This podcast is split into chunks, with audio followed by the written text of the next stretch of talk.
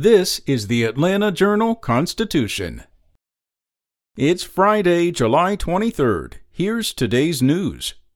Defense attorneys yesterday withdrew a request to bar the news media from an important part of jury selection in the trial involving the killing of Ahmaud Arbery. Media companies, including the Atlanta Journal Constitution, had opposed the motion to keep the press out of the courtroom during individual questioning of potential jurors for the October 18th murder trial.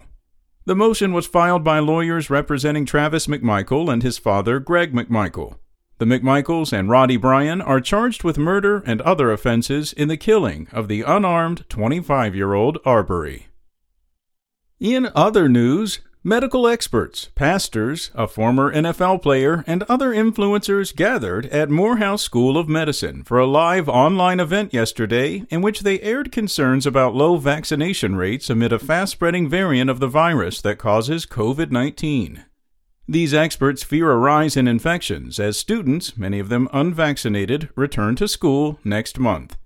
Panelists noted as the disease spreads, it can evolve, potentially diminishing the effectiveness of the vaccines, panelists noted. The Atlanta Journal Constitution reported earlier this week that the highly contagious Delta variant now accounts for about 70% of all new cases. Just under 45% of Georgians over 12 were fully vaccinated.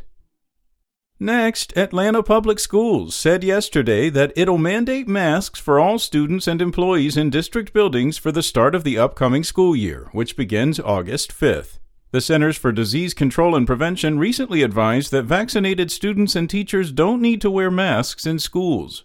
The American Academy of Pediatrics recommended masks for everyone over the age of two, regardless of vaccination status. Across the metro area, masks are now being required by APS, Clayton County, and the DeKalb County school districts. In other districts, Cobb County, Marietta City Schools, and Gwinnett County, masks are optional. And the shipping supply company Uline is hiring. Intent on adding about 100 employees at their Braselton warehouse, the company is luring candidates with starting pay of $24 an hour and the promise of a profit sharing bonus north of $7,000. It's a sign of the times, or at least the moment. The region is flush with jobs and companies are jostling for workers as the economic recovery from the coronavirus pandemic continues, the state labor department reported yesterday.